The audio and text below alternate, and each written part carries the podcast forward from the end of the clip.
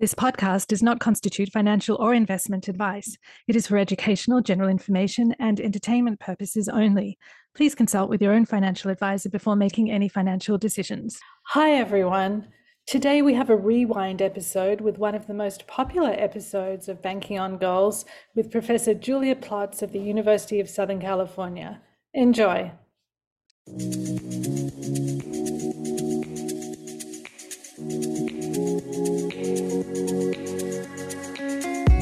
Debt is not a good thing, but you should never borrow beyond your means. If you don't have, you know, a good season and you don't have good crops, you won't be able to pay the debt and you lose your farm. You're listening to Banking on Girls, the podcast that explores the importance of financial literacy for girls and young women. And I'm your host, Marina Batmiwala. Join me on this journey to uncover insights and inspiration. This episode, we're speaking with Professor Julia Plotts, the academic director of the Masters of Finance program at the USC Marshall School of Business, where she's been awarded the Golden Apple Award for teaching excellence 12 times. She's the mother of two children, including a teenage daughter. Julia, welcome. Thank you, Marina. Thank you so much for having me. This is such an important and relevant topic. So I appreciate having the opportunity to share some of my experiences. It's wonderful to have you here. So, Julia, your path to becoming a professor of finance was not a direct one. Tell us about your career journey. Sure. So I was actually born in California in the Central Valley in Fresno, which is primarily an agricultural area. I was not born in New York City with any any type of exposure to Wall Street. I grew up around the farms. My my dad was actually an engineer he had grown up in Kansas in the Midwest on a farm himself.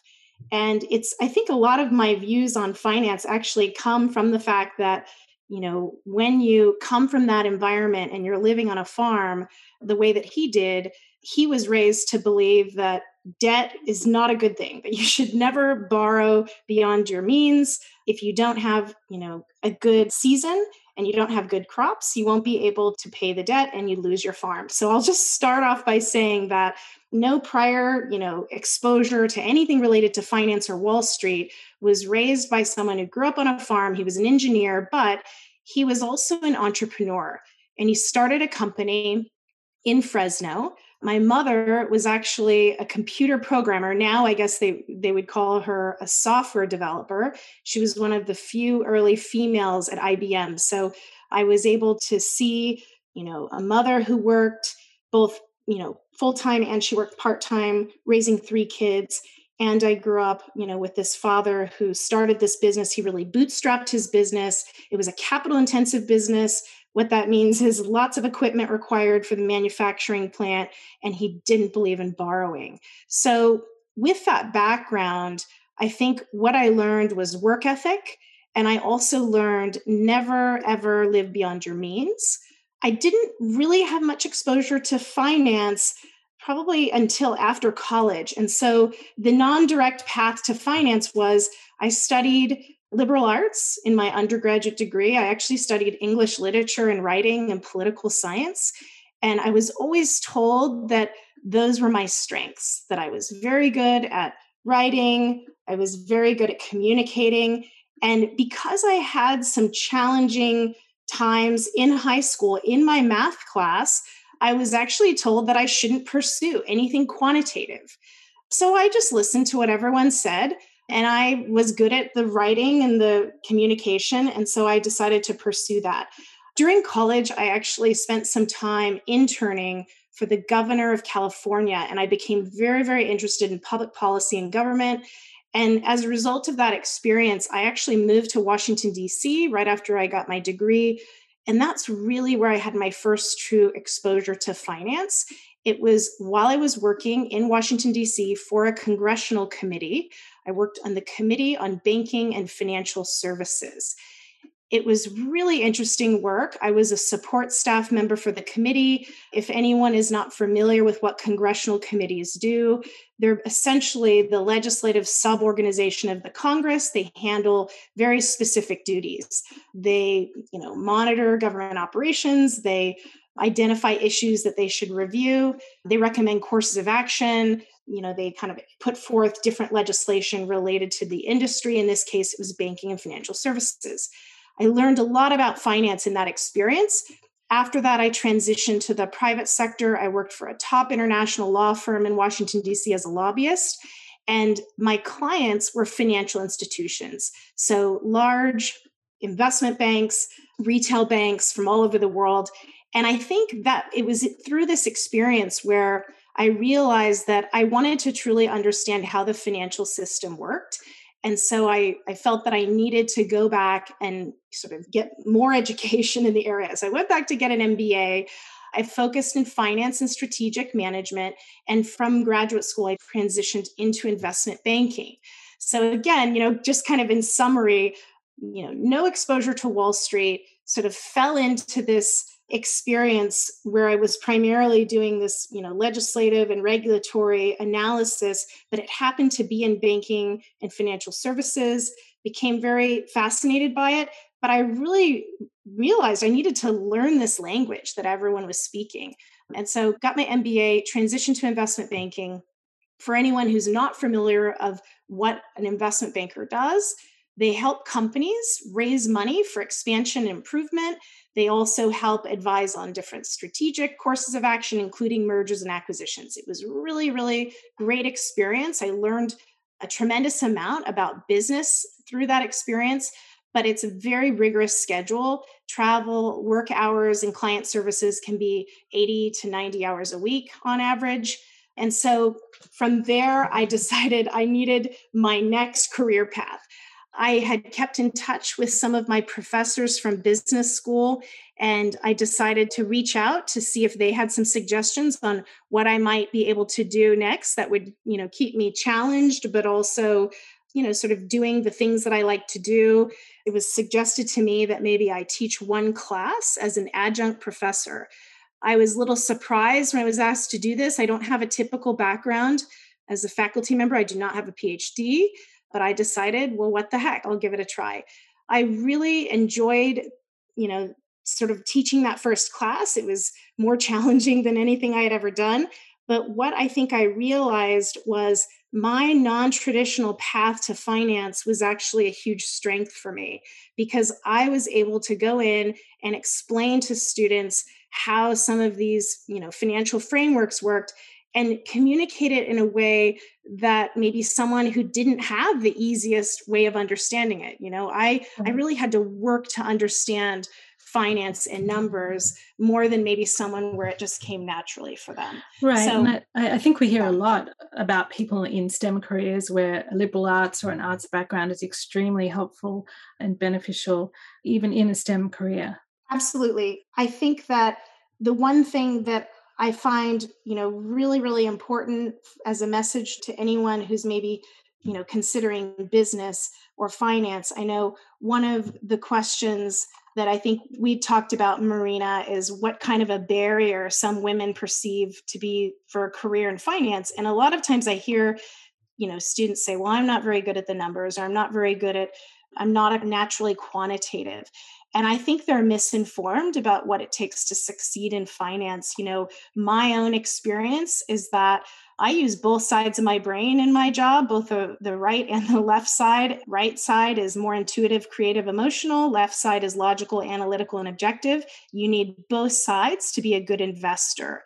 And so, um, yeah, I think that's one thing I would say about finance and being a good investor. You need to use both sides. Yeah, completely agree. As a financial professional myself, um, the communication skills are just so important. Now, you talked about, you know, your early life, your early influences. Your father was very concerned about not taking on a lot of debt. You know, I expect that was probably a generational attitude at the time, and thing, things have certainly changed a lot. Were there any other influences in your life that shaped your views on money? Did your mother have a role in communicating financial, any kind of financial knowledge or education in your life? Yeah, I think, you know, when I think about my exposure to money and budgeting and saving and investing, they both definitely had an influence. I think from the lessons I learned from my father was, you know, again, as you said, don't take on any debt or try to avoid debt if you can, live within your means. From my mother, she really managed sort of the operating accounts of the household, right? You know, she kept us on budget. And I think that was a really, really important lesson that I learned early on is, is that you know you do need to it seems silly to say this now but you need to balance your checkbook and again i'm not sure i you know in the old days you literally sat down and balanced the checkbook now it's just understanding what you have understanding your financial situation you know what it takes in terms of your operating expenses every month and then just ensuring that you know you're saving and you're planning and you're investing for the future Right. And that's so important because from a lot of the research that I've done is that girls are often taught when it comes to money, girls are often taught about budgeting and saving, but not necessarily the wealth building part of financial literacy, which is really understanding how money compounds and investing. Yeah, it's and I'll tell you it's one of the first lessons we teach in finance in our business curriculum is about time value of money and compounding.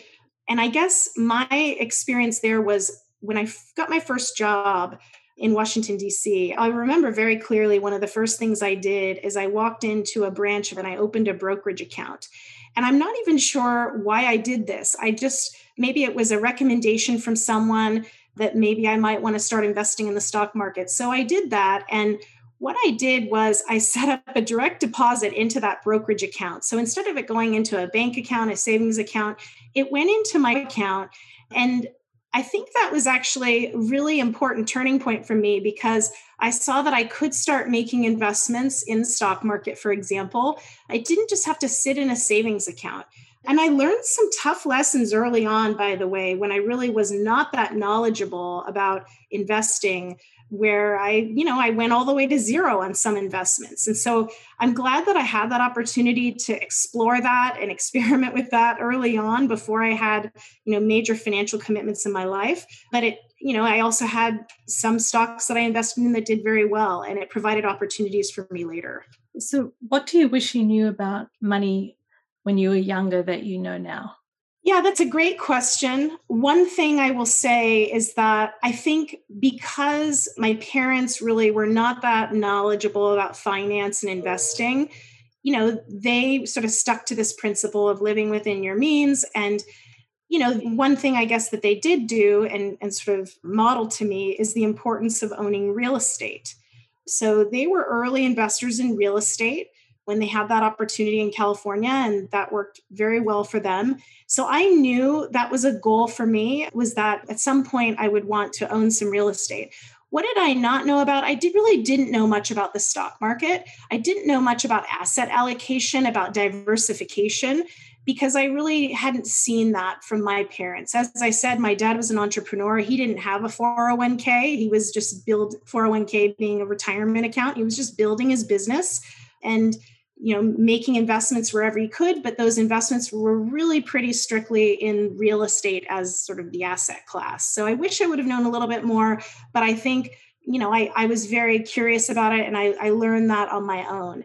I'll tell one story if i can which is that my sister who is not um, and doesn't do anything in finance she's actually a trained chef and she studied you know information technology and sociology. I saw her investing in the stock market back during the dot com bubble and we all were doing that. We were all investing in the stock market. But one thing i noticed about her is she had given her trust to an investment advisor to help her with that process. And i think a lot of people do that right? They rely on some right. investment advisor to do it. They don't pay much attention. They put all their trust in that person.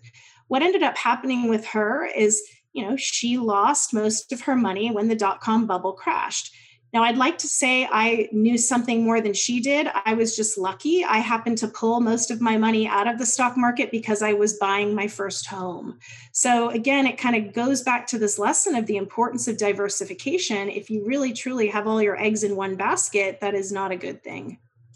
Right. And I think it also underscores not to at least have enough knowledge to not completely put all your trust in in someone else, at least know what your advisor is doing. Yes, absolutely. Yeah. Julia, you have a teenage daughter. How are you teaching her about money and financial literacy?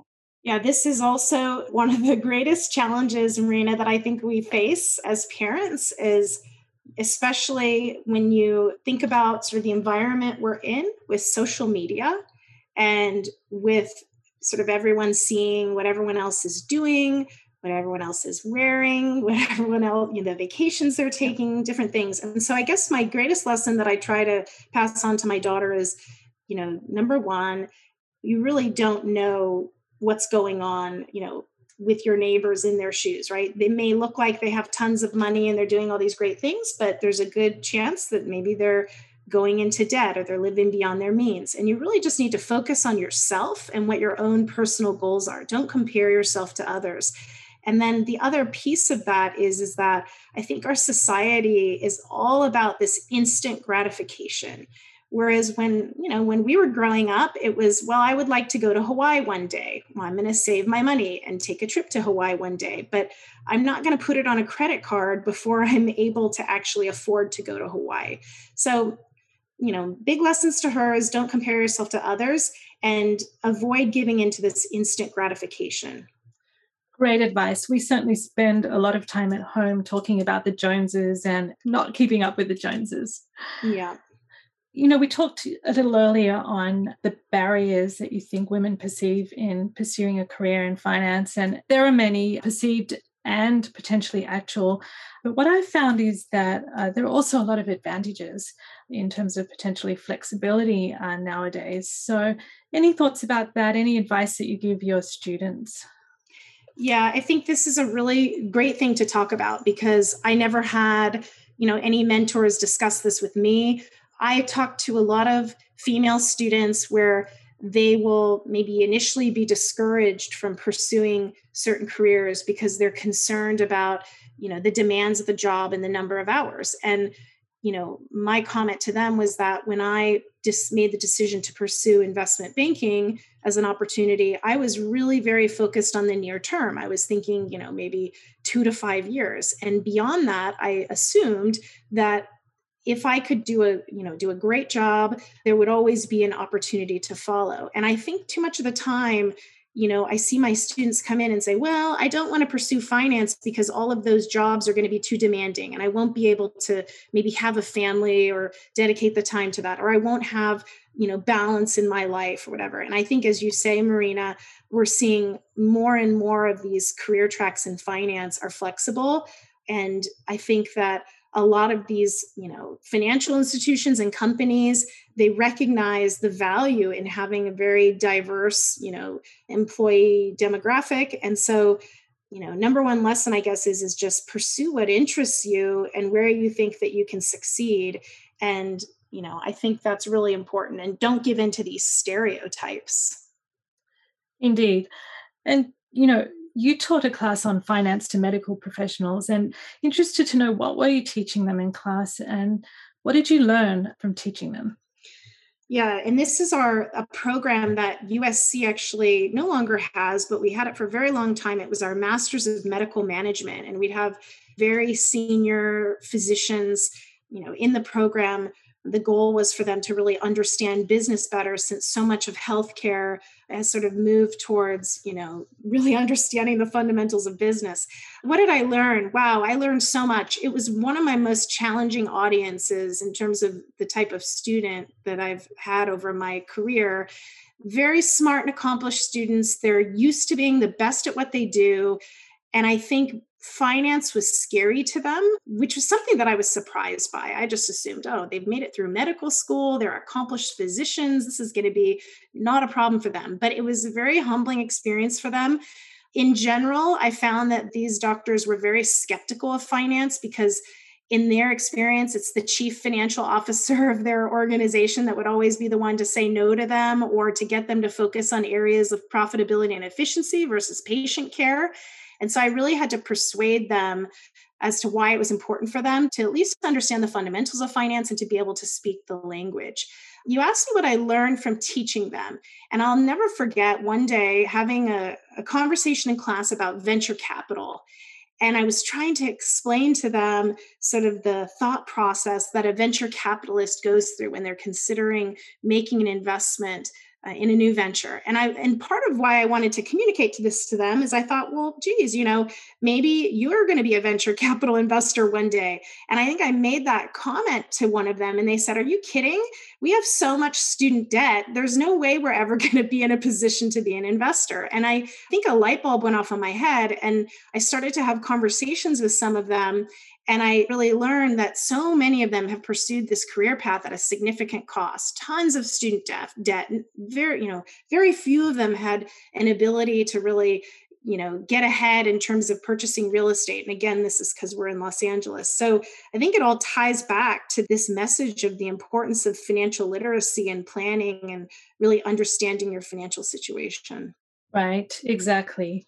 And, you know, the pace of change that our children will experience when it comes to technology and even when it comes to their own careers, whatever they do, will be unprecedented.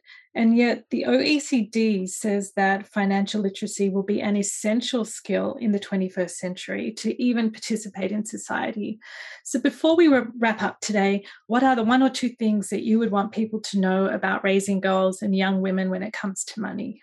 Yeah, this is a really a really great question and you know, I think about some of the lessons that we try to pass on to our children just about even their health and their well-being, you know, managing your personal financial situation is very very similar to the habits you create around your health and your fitness. When we think about health and fitness, there's a lot of people they do nothing about it or maybe they're trying to improve, they're doing the wrong things the fundamentals are pretty simple and straightforward. You do not have to be perfect, just mostly right most of the time can have a positive impact. And it's never too late to get on the right path. You know, that's another thing I think where there's a parallel between health and fitness and financial fitness.